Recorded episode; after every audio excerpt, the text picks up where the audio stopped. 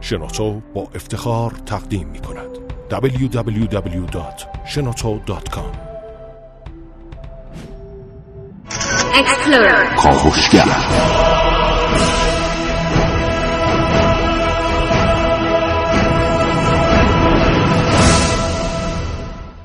به نام خداوند بخشنده مهربان. خانم آقایان، دوستان شنونده، سلام و صبحتون بخیر.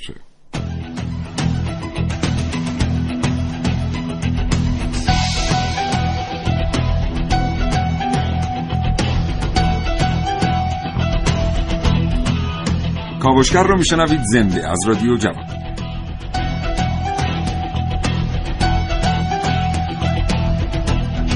چشماتون رو ببندید و تصور کنید یک روز تعطیل قراره به همراه خانواده تشریف ببرید به گردش و تفریح. آماده هستید که از منزل خارج بشید که زنگ درب منزل رو میزنن. پشت آیفون میرید، میبینید یک مأمور نیروی انتظامی ایستاده پشت در و از شما خواهش میکنه که پایین برید چون با شما کاری داره. وقتی تشریف میبرید پایین، ناگهان متوجه میشید که مأمور نیروی انتظامی حکم جلب شما رو در دست داره به خاطر ده فقره چک برگشتی که شما روحتونم از اونها خبر نداره.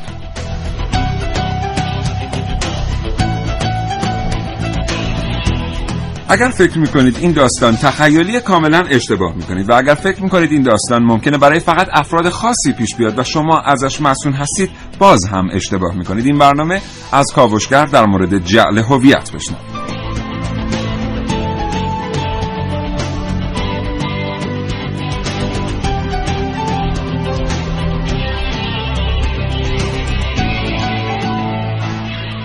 اگر زندگی روزمره فرصت مطالعه کردن را از شما سلب کرده، برنامه کاوشگر را از دست ندید، هرچند که هیچ چیز در زندگی یک انسان جای کتاب و کتاب خواندن را نمیگیره.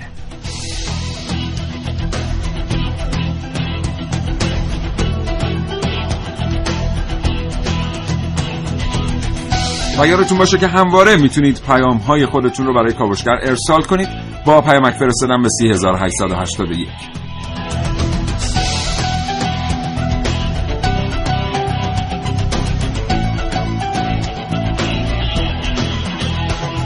اگر در مورد جعل هویت قربانی بوده اید یا با قربانیانی ارتباط داشته اید، اگر به هر ترتیب استکاکی با این موضوع داشته اید، تجربیات خودتون رو با کاوشگر و مخاطبانش به اشتراک بگذارید. دو بیست چهل هزار و دو بیست پنجاه نهصد و پنجاه و دو دو شماره تلفنی هستند که تا ساعت ده صبح تماس‌های تلفنی شما رو دریافت می‌کنند.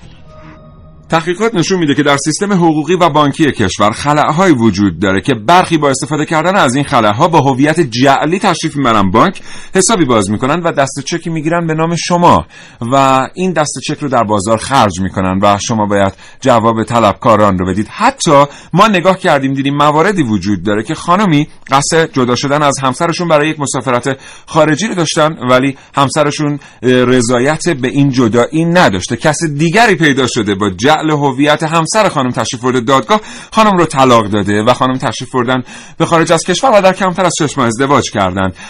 این موارد چطور اتفاق میافتن؟ این خلأهای قانونی از کجا میان؟ چطور میشه با یک کارت ملی جعلی به سادگی از یکی از بانک‌های معتبر کشور با یک شماره حساب معتبر دست چک گرفت؟ اینها و خیلی چیزهای دیگر در کاوشگر امروز.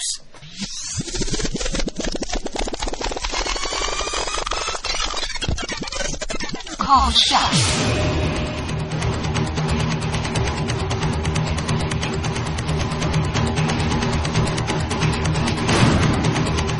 در این کاوشگر میشنوید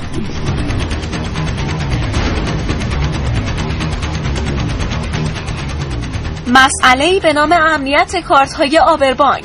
با کاوش‌های امروز من عارفه مصوی همراه باشید.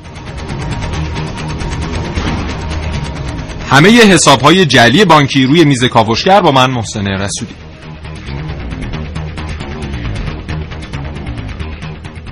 بررسی یک دلیل دوست داشتنی و انسانی برای جعل هویت با من ملیحه رشیدی.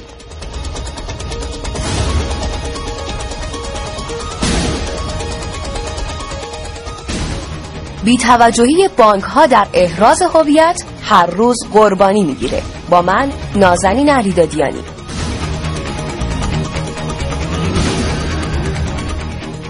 و من سیاوش عقدایی دو گفتگو تقدیم حضور شما خواهم کرد با محمد نصیری، کارشناس جرائم رایانه‌ای و دکتر غلامرضا محمد نصر، جرمشناس و استاد دانشگاه.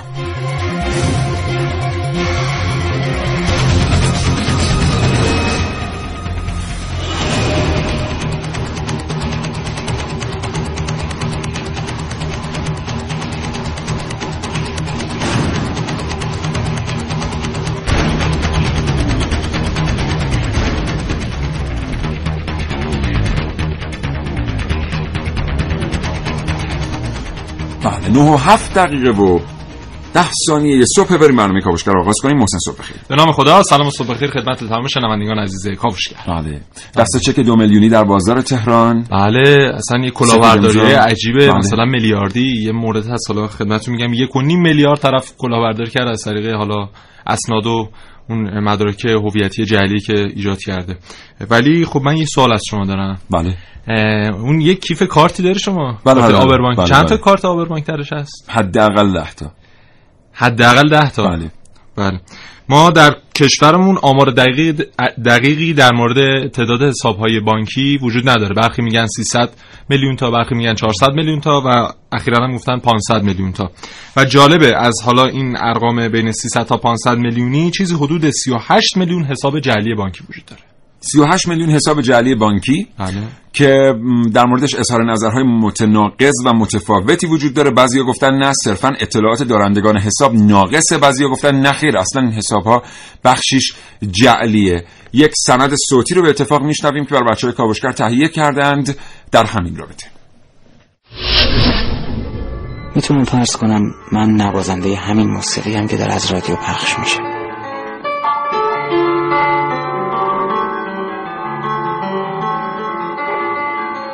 خیلی ترسناک، عجیب غریب شدی، منو نمیشناسی.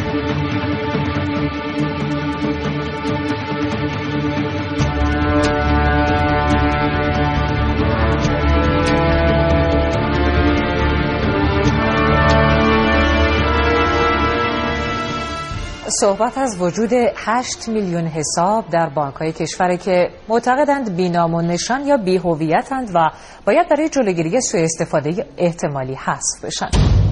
حساب بی‌هویت اصطلاح غلطیه که متاسفانه تو سیستم کشور ما سایه شده. اصلا چیزی به نام حساب بی‌هویت ما نداریم. بعضی از حساب‌ها هستن که اطلاعات مربوط به مشتریان کامل نیست، از جمله کد ملی مشتریان. اطلاعات ناقص است، بیشتر میشه این رو گفت تا بی‌هویت.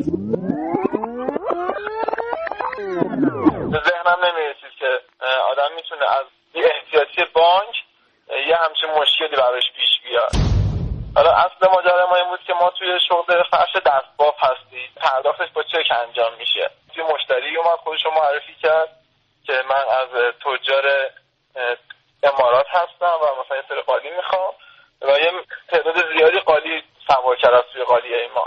بعد اتفاقی که افتاد این بود که ایشون گفتن که اگر مثلا اشکال نداشته باشه شاید بریم منزل که من اینا رو جدا بکنم، مثلا میخوام یه سریش هدیه بدم، پرداختش هم چک روز صبح بهتون میدم و شما بریم پرداخت بکنید. چکم جالب اینجاست که مثلا اون زمان من یادم میاد یه شماره چک چهار رقمی، یعنی شماره حسابشون چهار رقمی بود و نود درصد تجاری که تو بازار بودن شماره چکاشون به هشت یا هفت رقم میرسید تو اون زمان. یعنی این موقع فقط مشتریای خیلی مثلا رده بالا و خوش حساب یه همچین دست چکی بهشون پرداخت میشه دیگه. ما بر حسب اون و یه استعلامی که از بانک گرفتیم گفتن نه این چک برگشتی هم نداشته و با توجه به شماره حسابش هم مثلا خیلی حتما مشتری ویژه‌ای هست برای بانک.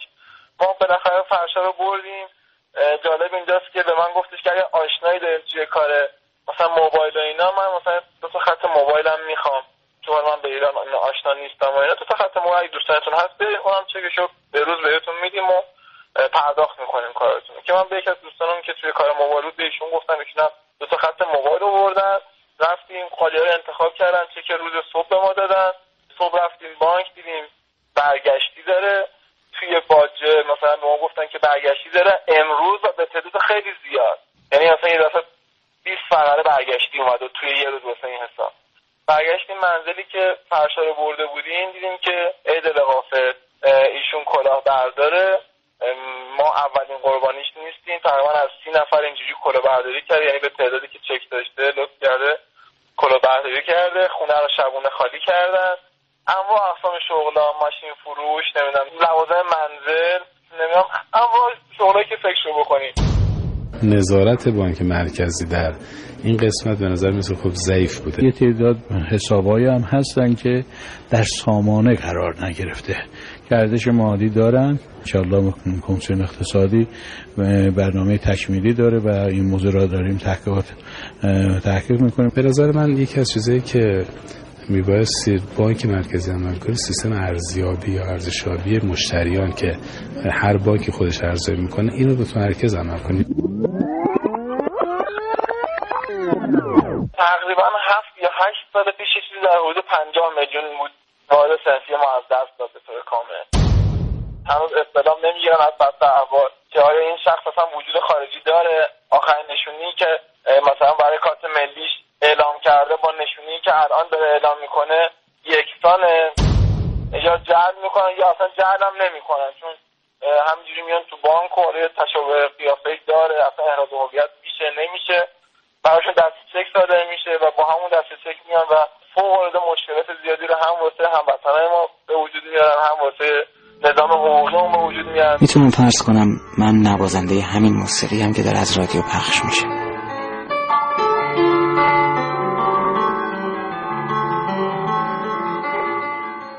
یعنی ما هر چی فکر کردیم دیدیم ما توضیح بدیم اینجوری مسئله جا نمیفته که ایشون انقدر کامل توضیح دادن که یک فرش فروشی خلاصه. البته در رشته های دیگه نه در, در اصناف, اصناف دیگر, دیگر هم به همین ترتیب برداشته. خب یک چیزی در این برنامه بود که حالا یک تیکه از اخبار بود که گفت هشت میلیون حساب چیز. ببینید سی و هشت میلیون حساب جعلی بانکی وجود داره، سی تاش غیر فعال در حال حاضر و هشت میلیونش حساب‌های فعاله که برخیشون حتی برای بیست و پنج سال پیشه. اما خب چون قانون دقیقی در بانک‌ها برای حالا بستن این حساب‌ها وجود نداره، اینا همچنان وجود دارن و داره خب برخی از اختلاسایی هم که طی این چند سال اخیر از سال هشتاد و چهار اتفاق افتاده، مثلا اختلاس صد و بیست و سه میلیاردی، بعدش هم سه هزار میلیاردی در سال نود و اخیراً هم دوازده هزار میلیاردی، همه از طریق همین پولشویی‌هایی بوده که از طریق همین حساب‌های جعلی. بله. اصلا اساساً یکی از پروتکل‌ها و راه‌های پولشویی ثبت کردن حساب‌های جعلیه و جعل هویت اینجا نقش اصلی رو ایفا میکنه. یعنی شما با جعل هویت شاهد هستید که عده‌ای میرن حساب باز میکنن، مثل مثلا آقای عاطفی از فردیس که برام پیامک فرستادن گفتن کارت پایان خدمتم گم شد، یه نفر از کارت پایان خدمت من برای جعل هویت استفاده کرده، دو هفته پیش فهمیدم که من از ایران خارج شدم، الان هم پاسخگوی مقامات هستم از این جهت که اونا فکر میکنن من هم دست اون خودم هستم که از ایران خارج شدم ولی معلوم نیست کجاست. شما مگه تجربه دارید برام پیامک بفرستید، اگرم تجربه دارید خودتون قبلا هویتتون رو جعل کردید هر چقدرم کوچیک به ما بگید. سه هزار و هشتصد و هشتاد و یک پیامکاتون رو دریافت میکنه. بریم سراغ ارتباط تلفنی مستقیما. بله ارتباط ما با محمد نصیری کارشناس جرائم رایانه‌ای برقراره. محمد نصیری سلام، صبح بخیر. سلام، صبح شما هم بخیر. من در خدمت شما هستم. متشکرم از اینکه ارتباط رو پذیرفتید آقای نصیری. متشکرم. آقای نصیری ما میشنویم که یه تعداد خیلی زیادی حساب وجود داره در ایران که اینا حداقل اطلاعات صاحبان حساب کامل نیست. کامل نیست در این حد که شماره ملی ما مثلا از صاحب حساب نداریم که عملا یعنی هیچی ازش نداریم. از سوی دیگر میدونیم که سامانه‌های رایانه‌ای در کشور وجود دارن که استعلام رو میسر میکنن، استعلام رو، احراز هویت رو، ولی خب بانک‌ها از این سامانه‌ها استفاده نمیکنن ظاهرا، به غیر از یه دونه بانک که ما تحقیق کردیم ظاهرا استفاده میکنه. این آیا اینقدر موضوع پیچیده‌ای احراز هویت و این جرائم رایانه‌ای که در این حوزه شکل گرفته در کشور تا چه حد جدیه؟ من یه نکته رو بگم خدمتتون. ما برای احراز هویت پارامترهای مختلفی داریم. سه تا پارامتر اصلی هستش برای احراز هویت. احراز هویت چیزی که شما میدونید، مثل پسوردها و چیزهایی که ما در واقع حفظ میکنیم. احراز هویت چیزی که شما دارید، در اختیار دارید، مثل کارت‌های بانکیتون. و احراز هویت چیزی که شما هستید.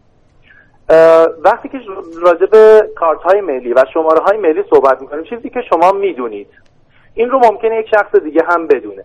بحث اینکه چقدر پیچیده باشه فکر نمی‌کنم انقدر پیچیده باشه، ولی ما مشکلی که داریم متأسفانه مشکل یک پارچه‌سازی هستش. یعنی اینکه سامانه‌ای باید وجود داشته باشه که اگر حسابی ثبت میشه بلافاصله بایستی بیاد این در واقع بررسی بشه که این حساب جای دیگه وجود داره، این شماره جای دیگه وجود داره یا نداره. مشکل اصلی ما بحث یکپارچه‌سازیه، پیچیدگی واقعی تو این کار وجود نداره. بله آقای نصیری، الان یک سامانه یکپارچه‌ای ظاهراً تشکیل شده است و بله. پایانه‌هاش در اختیار بانک‌ها هم قرار گرفته، ولی بله. بانک‌ها عموماً امتناع می‌کنن از استفاده کردن از این سامانه چون ظاهراً مبلغ بسیار اندکی هزینه در بر داره استفاده کردن از سامانه به ازای هر استعلام و احراز هویت. بله. شما اطلاعاتی در مورد این سامانه دارید؟ راجب این سامانه بگم که بله طبیعتا اصلا بحث هزینه همیشه مطرح بوده. ما تا جایی که ممکن بوده حالا طی سالهای اخیر بانک‌ها یه مقدار با مشکل مالی بالاخره در واقع مواجه شدن. برای پوشش دادن این مشکل مالی میان در واقع از کاربرانشون و یوزرهاشون رو این هزینه ها رو میگیرن. هر موقع یک سرویس رایگانی ارائه میشه در ابتدا ممکنه خوشایند باشه، بعد که متوجه میشیم که در واقع این سرویس یک سری هزینه‌های شاید به نظر کوچک باشه، مثلا ما برای یک استلام یک کارت بانکی یا در واقع موجودی یک کارت ممکنه صد تومان تا حالا ممکنه حتی کمتر پانصد ریال بله بله پانصد ریال مثلا کم کنن، اما الان میبینن که تعداد درخواست‌ها بالا میره. با توجه به بالا رفتن در واقع تعداد درخواست‌ها معقول هستش که چنین هزینه‌ای دریافت بشه. ما بعضا می‌بینیم که یک بانک در طی یک سال بیش از پنجاه میلیارد تومان هزینه داره فقط برای در واقع ارسال پیامک یا همین هزینه‌های ریز. پس نباید انتظار داشتیم که این مثلا هزینه‌های بسیار ریز برای ما ریز هستن، برای یک بانک ممکنه بسیار کلان باشه. بله، ولی از اون طرف وقتی که یک بانک اعتبار خودش رو به واسطه یک فقره کلاهبرداری پنجاه میلیاردی از دست میده و الان ما سه چهار تا بانک داریم که در میان بازاریان این دست چکشون از اعتبار کافی برخوردار نیست، آیا این بیشتر لطمه به اعتبار اون نظام بانکی وارد نمیکنه یا بانک؟ طبیعتاً همین هست، طبیعتاً هست، در این شکی نیستش، ولی خب باید ببینیم که این وسط در واقع بانک چقدر منفعت میکنه یا چقدر ضرر میکنه. معمولا بانک‌های ما این حالت رو در واقع تایید کردن، این حالت رو قبول میکنن که بذاریم اون در واقع پوله رو پرداخت بکنن، ولی ما از اونور اون در واقع تهدید کلاهبرداری رو قبول میکنن. این البته نظر شخصی من هستش. بله، بسیار عالی، متشکرم. آقای نصیری، سوال دیگر این که فرض کنیم این سامانه یک پارچه که وجود داره رو همه بانک‌ها استفاده کنن که در حال حاضر هیچ بانکی استفاده نمی‌کنه. اگر که من بارکد روی کارت ملیم رو جعل بکنم، درسته. به همین سادگی به نظر میرسه که این سامانه فریب می‌خوره. بله طبیعتاً، چون ما سامانه کارت ملی هوشمند ما هنوز واقعاً هوشمند نیست. خب بله. این پروسه متاسفانه متاسفانه پروسه کارت شناسایی ملی هوشمند ما از سال هشتاد و هفت فکر می‌کنم رقم خورده باشه و هنوز هم پیاده‌سازی نشده. اگر کارت ما کارت ملی ما هوشمند باشه این اتفاقات نمی‌افته. متاسفانه الان کارت‌های ملی ما هوشمند نیستن. بله، با یک بارکد در واقع شناسایی. البته بهتره بگیم که اگه هوشمند باشه خیلی سخت‌تر میشه این کار، چون باز کارت‌های هوشمند هم قابل جعل هستن. بله طبیعتاً خب بله. سختیش خیلی بیشتر میشه. اگر قرار باشه صد نفر بتونن مثلا این کارت رو جعل کنن، با هوشمند شدنش به مثلا میزان ده نفر کارش پیدا میکنه. آقای نصیری، خیلی سپاسگزارم از اطلاعاتی که در اختیار ما گذاشتید. خیلی لطف کردید. آرزوی سلامتی میکنم برای شما. خدا نگهدار. همچنین خدا نگهدار.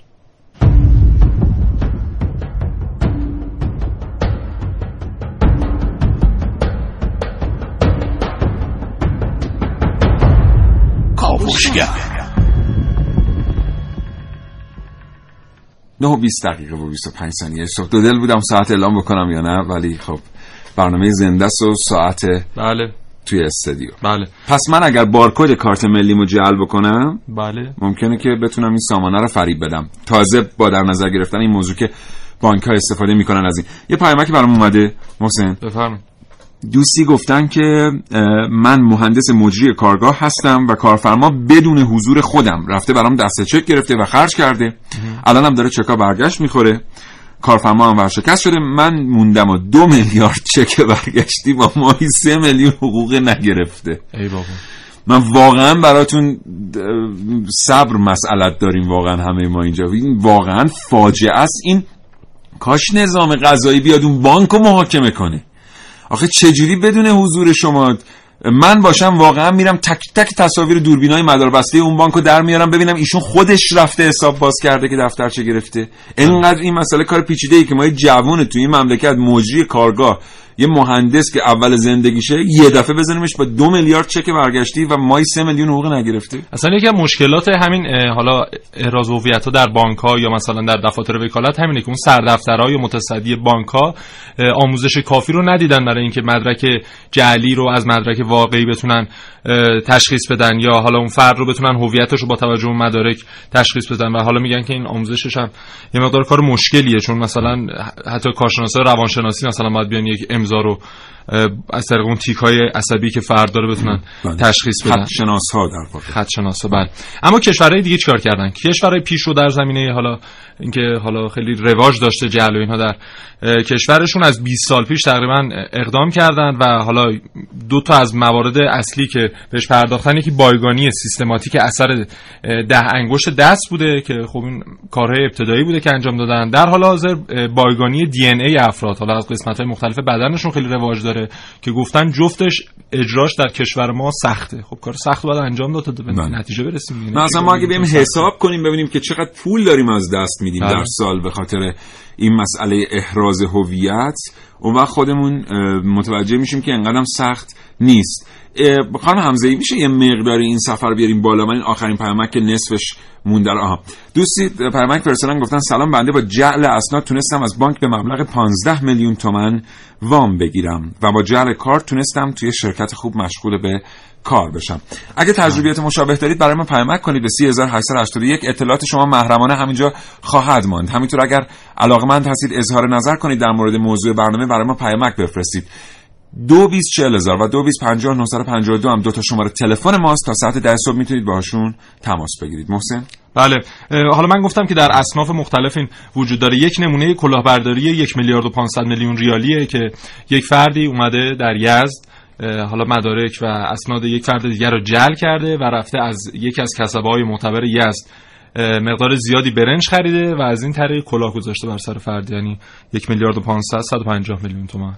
این یه مورد. و یک مورد دیگه هم یک راننده نیسان نیسانشو میدزدن، بعد تمام مدارک هویتیش در اون ماشین بوده، بعد میره به بانک تا دست چک بگیره. چند وقت بعد میبینه که به دلیل کشیده شدن چک‌های بلامحل بسیار دیگه بهش هیچ دست چکی تعلق نمیگیره. بعد پی کارو که میگیره میبینه طرف که حالا این نیسانو دزدیده رفته یک شرکت هم ثبت کرده با اسناد هویتی. بله.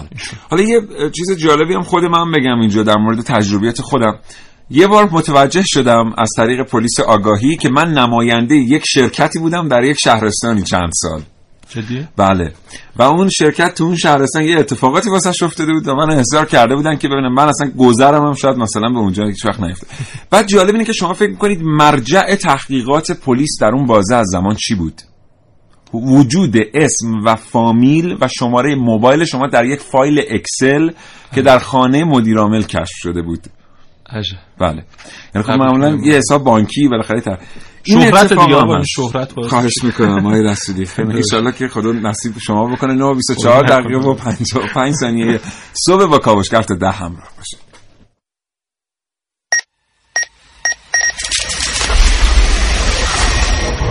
من یک کاوشگرم که کاوش‌هامو با شیوه‌های متفاوتی به شما ارائه میدم. ویدئو، شبکه‌های اجتماعی، خبر، سینما. با من باشید در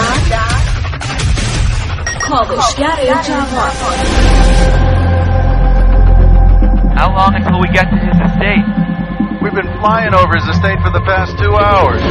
این صدای صحنه‌ای از فیلم فراماشین هاست. در این فیلم شخصیت اصلی برای ورود به کارگاه پیشرفته علمی یک دانشمند در عرض یک دقیقه با اثر انگشتش یک کارت هویت دریافت میکنه، کارتی که مخصوص خودشه و با عکس خودش.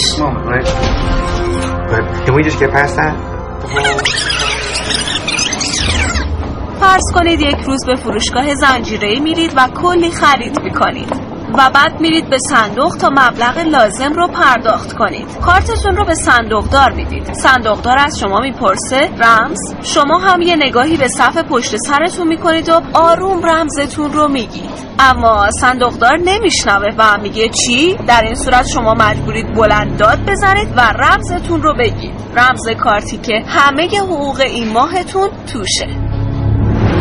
سارق‌ها هم بروز شدن و این بار دست روی آبربانک‌ها گذاشتن. این صدای یک گزارش تلویزیونی در رابطه با سرقت از آبربانک هاست. دوربین بسیار بسیار کوچیکی هست که داره رمز شما را در واقع ضبط می‌کنه. در این نوع از سرقت سارقان کارتی رو روی ورودی دستگاه ای تی ام قرار میدن و اون دستگاه تمام اطلاعات کارت شما رو برداشت میکنه. به همین راحتی البته سرقت از کارت‌های آبربانک به همین مورد ختم نمیشه. حالا فقط کافیه این مورد رو توی یک موتور جستجوگر سرچ کنید. اون وقت با روش‌های مختلف سرقت از این کارت‌ها آشنا میشید. حالا درست مثل بازی‌های رایانه‌ای، تمام دارایی‌ها و حقوق ماهیانه ما تبدیل به یک عدد شده و توی حساب کارت‌های آبربانکه. ولی واقعاً چطور باید از این عددها و این کارت‌ها محافظت کرد؟ این صدای صحنه از فیلم فراموشین هاست. در این فیلم علم پیشرفت بسیاری کرده، اما در این شرایط هم کارت هویت یک دانشمند توسط شخصیت اصلی فیلم ربوده میشه.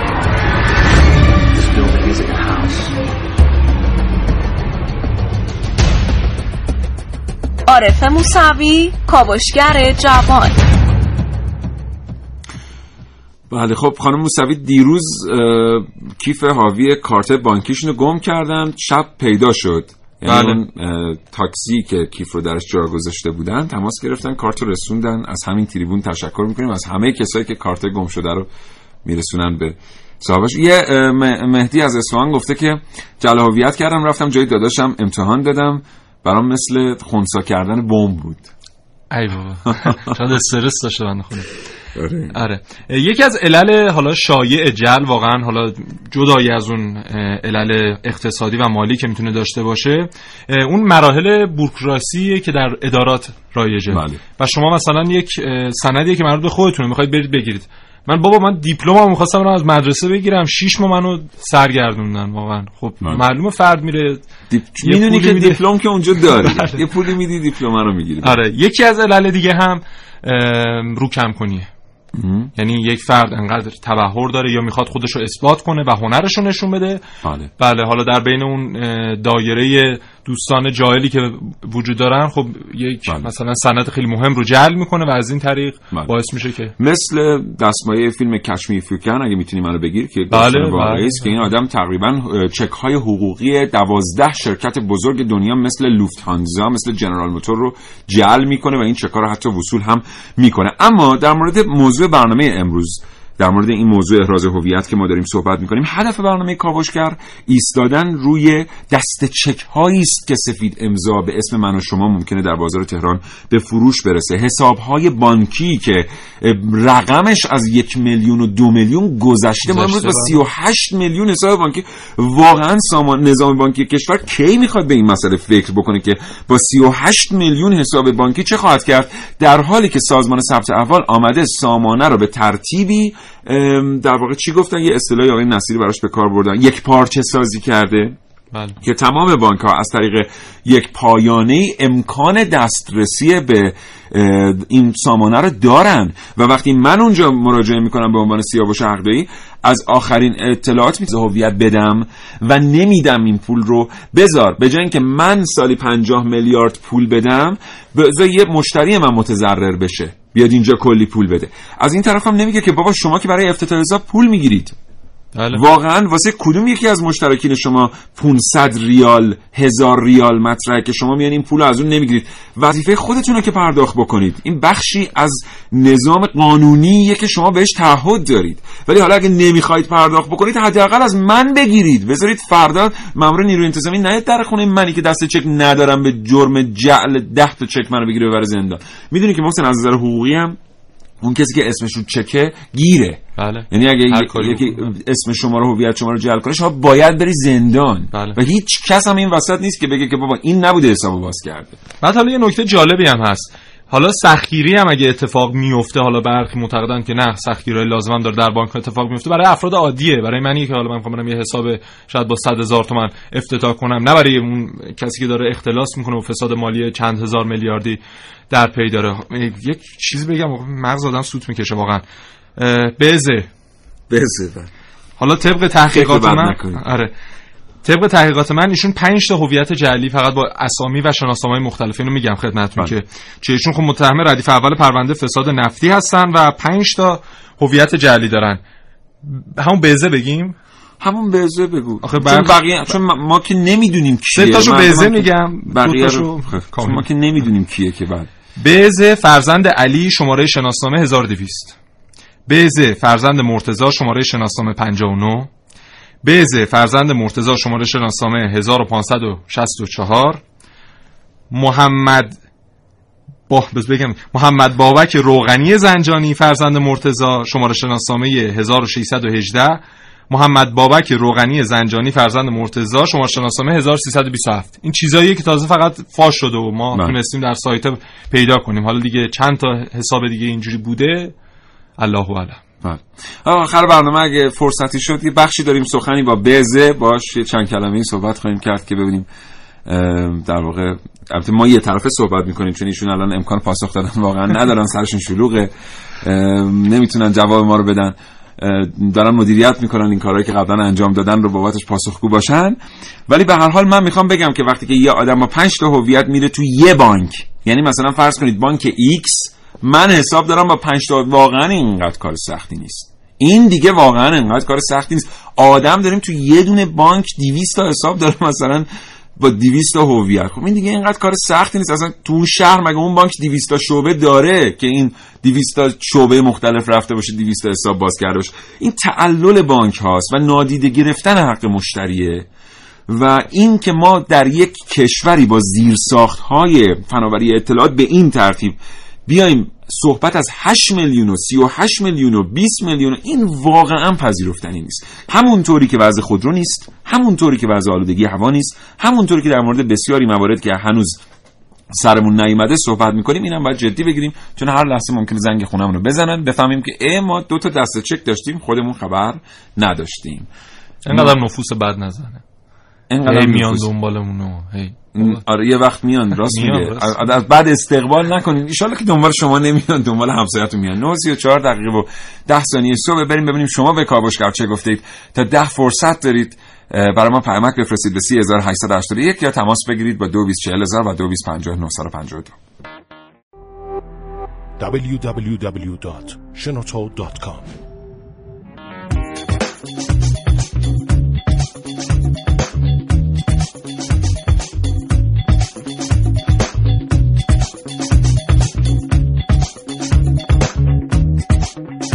حقیقتش یه چک از یه بنده خدا تهران گرفته بودم، این چک رو بردم بانک نقد کنم، تمام این آدرس و نشونی و هویتش همه اشتباهی بود، حتی اون کارت شماره ملیش هم اشتباه بود، فقط اسمش همون اسمش داره، کلا تمام اسم آدرس اشتباه بود. از بانک خواهش میکنم، مسئول بانک خواهش میکنم که تو این کار دقت کنن که ما امثال ماها گرفتار این قضایا نشیم. دوستی گفتن که یه زمانی به جای دو تا از شریکان میرفتم بانک، به جای اونا پول میگرفتم چون خودشون وقت نداشتن. یه بارم با مهندس ناظرمون دعوام شد، امضاشو جعل کردم، رفتم شهرداری پایان کار گرفتم. خسته نباشید. با عرض سلام از صبح خیر. تا زمانی که شاخص‌های بیولوژیکی که از جمله از روی چشم، از روی گروه خونی و جدیداً از روی دی ان ای افراد به سامانه تشخیص هویت کل کشور وارد نشده، باید منتظر سوء استفاده افراد سودجو از هویت افراد بیگناه باشیم. این مسئله در دنیای امروز تقریباً خیلی اهمیت داره، چون سوء استفاده‌های کلان مالی هویت افراد میشه.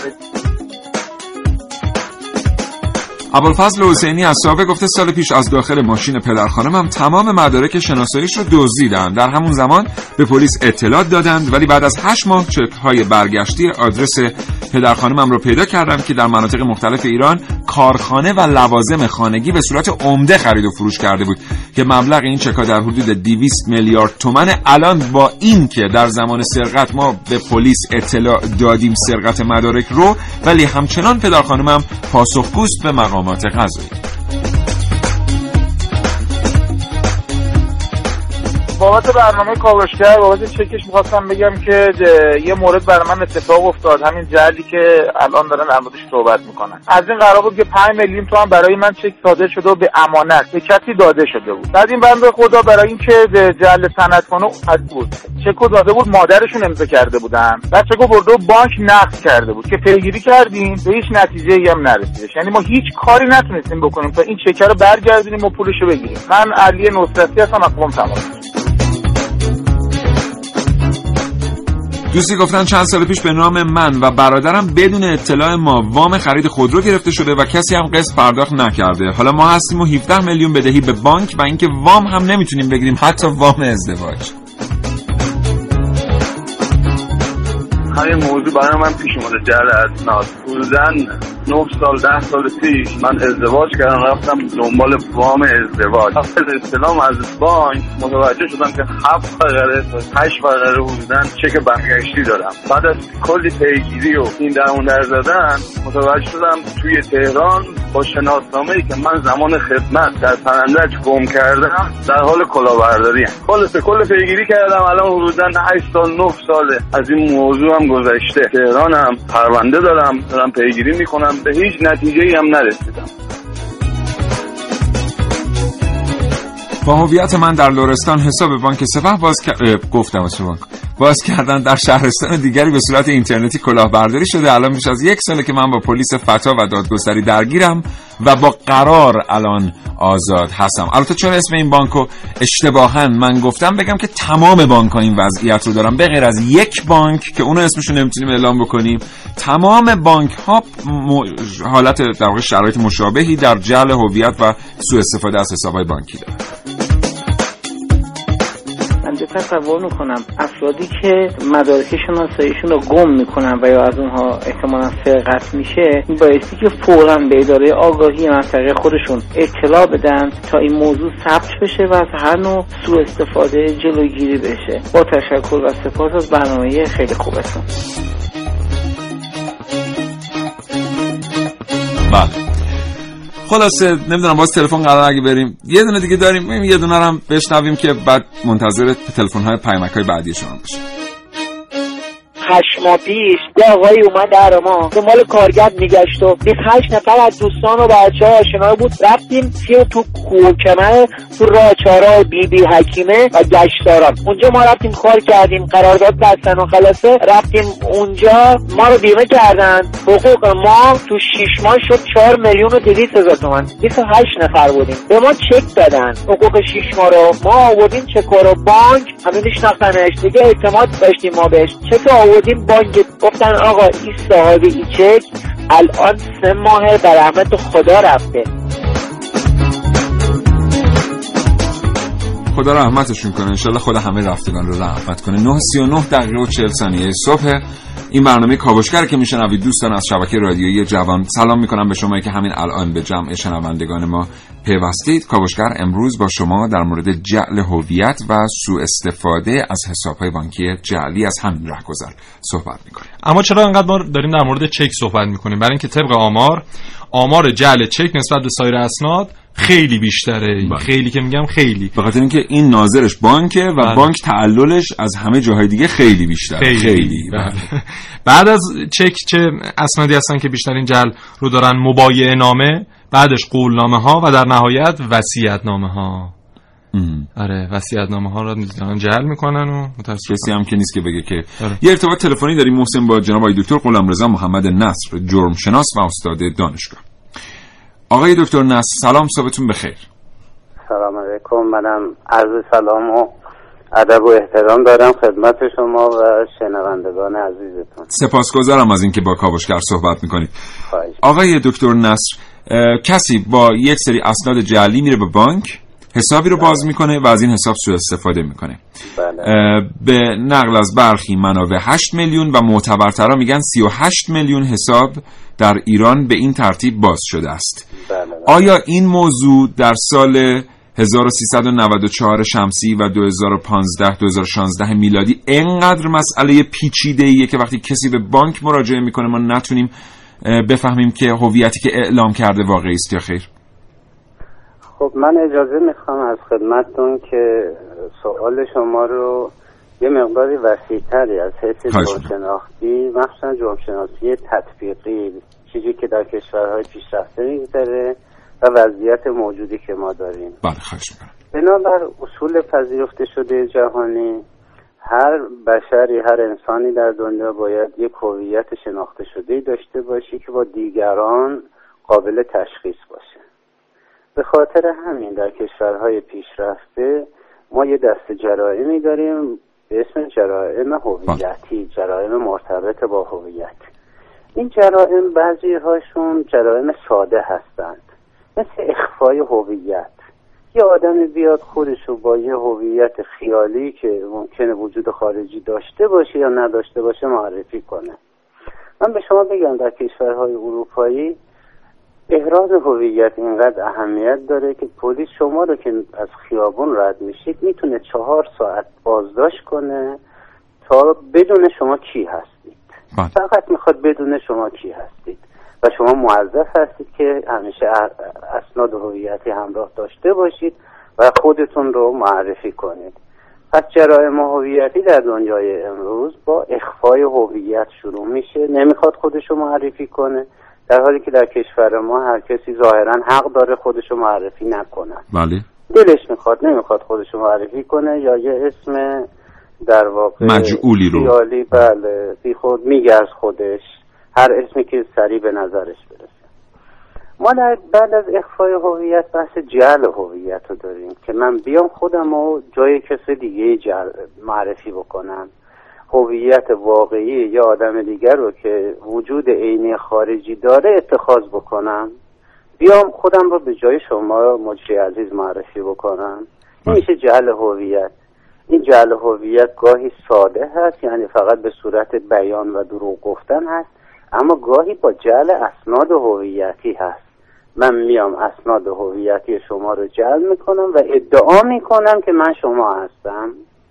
من. این مخصوصا این جعل اسناد هویتی در جرائم رایانه امروز چون مواجهه حضوری هم وجود نداره بسیار رایج شده هست و خیلی راحت میشه با در واقع نام کاربری و رمز عبور هویت یه آدم دیگر رو در بسیاری از شبکه‌ها و نرم افزارها جعل کرد. اما راجع به جعل اسناد هویتی گاهی افراد میان به صورت جعلی از ادارات مربوطه سند هویتی جعل میکنند. مثلا میره با مدارک جعلی مثلا بخواد بره شناسنامه بگیره، ادعا کنه شناسنامه‌ام گم شده، شناسنامه المصنع بگیره. خب این مجازات پیش بینی شده. بله. ولی متاسفانه این مجازات فقط راجع به شناسنامه پیش بینی شده و در مورد بقیه اسناد هویتی چنین چیزی وجود نداشت. بله. بسیار. گاهی ما از اداره مربوطه سند رو جعلی نمیگیریم، بلکه خودمون خود فرد شخصا یا توسط دیگه میاد یه سند هویتی جعلی درست میکنه. بله. میاد مثلا یه شناسنامه جعلی درست میکنه، صفر تا صدش از ابتدا جعله. بله. این هم خب یک تا ده سال حبس داره اگر با توأمه با جعل مهر باشه. بله. گاهی دستکاری در سند هویتی صحیحی هست، شما شناسنامه شما کاملا درسته، من اون شناسنامه رو در واقع پیدا میکنم، عکس خودم رو بهش الصاق میکنم، مهر رو جعل میکنم و به این ترتیب میرم سوء استفاده های بعدی رو انجام میدم. پس جرایم هویتی گاهی به تنهایی هستن، گاهی برای ارتکاب جرم دیگه هستن که این دومیه الان بحث سوال شما هست. بله. و الان رایج هست. بسیار عالی. سپاسگزارم. بله. خواهش. بله. معمولاً این جرایم هویتی بیشتر برای مالی هست. همون بحث بانک رو شما فرمودید، من نمیدونم فرصت هم چقدر هست. ما یک دقیقه دیگر با شما فرصت داریم. بله. عرض کنم که به موجب قانون مبارزه با پولشویی مصوب هزار و سیصد و هشتاد و شش بانک‌ها موظفن اکیداً که در هنگام مراجعه افراد برای افتتاح حساب هویت اونها رو کاملا احراز بکنند. سامانه‌ای به اسم سامانه ساها، مخفف این عبارت هست سامانه احراز هویت اشخاص، همون سامانه‌ای که صحبتش رو می‌کردید، توسط ثبت احوال ایجاد شده و این سامانه مشخصات سجلی و مشخصات هویتی افراد رو داره. بانک‌ها مطابق این قانون مبارزه با پولشویی موظفند که حتما و حتما بیان و هویت افراد رو احراز بکنند، استعلام بکنند و بعد حساب باز کنند. بله. حالا اون سوالی که من بیشتر در بین سوالات شنوندگان شما من می‌دیدم این هست که بانک‌ها این تکلیف رو عمل نمی‌کنند. بله. و مسئولیت و عواقب رو میندازن گردن مشتریان بیگناهی که بله متاسفانه این اتفاقی سراغ داره که ببینید به نظر من بانک با اون بزهکار مسئولیت تضامنی دارند. بانک موظف تا احراز هویت نکرده حساب باز نکنه، اگر بله. حساب کرد بنا به قانون مسئولیت مدنی و بله. همینطور به استناد همین قانون مبارزه با پولشویی بله. این شنوندگان محترم شما مراجعه بکنن علیه اون بزهکاری که مراجعه کرده شکایت میکنن، علیه بانک هم شکایت کنن بله. یعنی بانک هم جز متهمین قرار بدن. دو سه تا رأی که صادر بشه خواهیم دید که بانک‌ها به تکالیفشون عمل خواهند کرد. بسیار سپاسگزارم جناب آقای دکتر نصر، متشکرم از اطلاعات ارزشمندی که با ما به اشتراک گذاشتید. با شما خداحافظ. خداحافظ.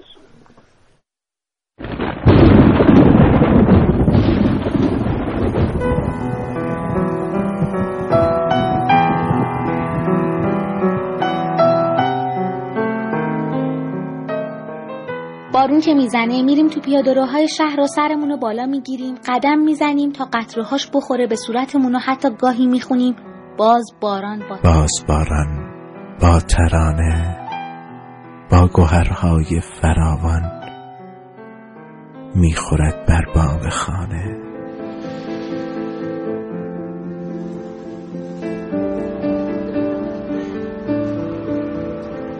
اما صورت‌هایی هستن که شناخته نشدن و به خیس شدن صورتشون ترجیح میدن. شاید هم صورتشون زیر همون صورتک و چادری که کل صورتشون رو پوشونده خیس باشه و صداشون زیر بار سکوت له شده باشه. میدونی چرا؟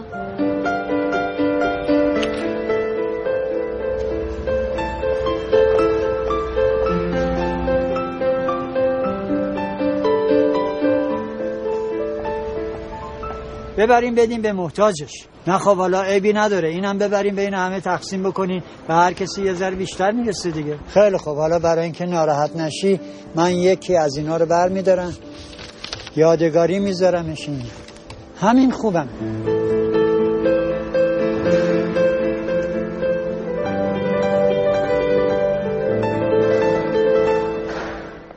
به نظر شما فقط همینا هستن که چهره واقعیشون رو از مردم مخفی میکنن؟ حالا داره خیرات میکنه، سی میلیون رو بده به یه فلان، خیلی نمایشی داره این کارو میکنه. صد نفر صد برابر این خیرات میکنن، نمیذارن هیچکی بفهمه. چند وقت پیش یه ویدیو دیدم که یه سری افراد با صورتک‌های متفاوتی وارد خیابون شده بودن و به نیازمندا کمک میکردن. این بار دیگه چهره اونا مشخص نبود، دیگه دستی روی صورت نبود.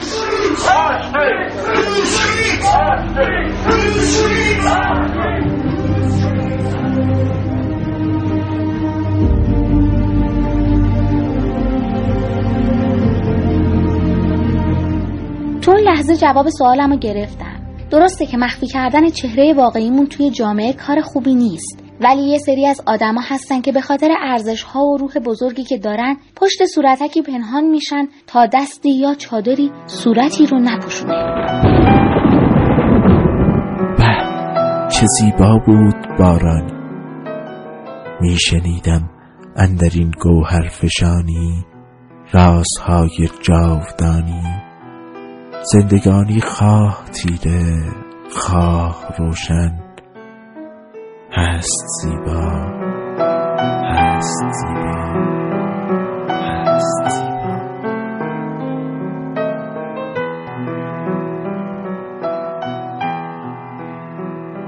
نگاه متفاوتی بود به جعل هویت از ملیحه رشیدی، کسانی که برای کار خیر هویت خودشون رو جعل میکنن تا پنهان بمونن.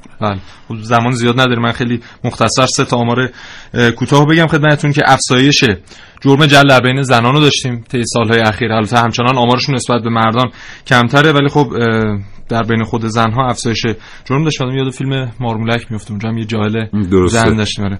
بعد افزایش آمار جعل در جنوب کشور بیشتر از سایر نقاط کشورمون بوده و همچنین افزایش جرم جعل در حرفه پزشکی بیشتر از سایر مشاغل بوده. خیلی سپاسگزارم محسن از تو، ممنونم از اینکه به استودیو آمدید. خدا نگهدار. سپاسگزارم از اینکه تا این لحظه برنامه کاوشگر رو شنیدید. معلوماتی در اختیار شما گذاشتیم، اما از درس علوم جمله بگریزی، بهون در سر زلف دلبر آویزی، بهزان پیش که روزگار خونت ریزد، تو خون قنینه در قدح ریزی. به تا فردا صبح، خدا نگهدار. شنوتو ارائه دهنده پادکست های صوتی فارسی.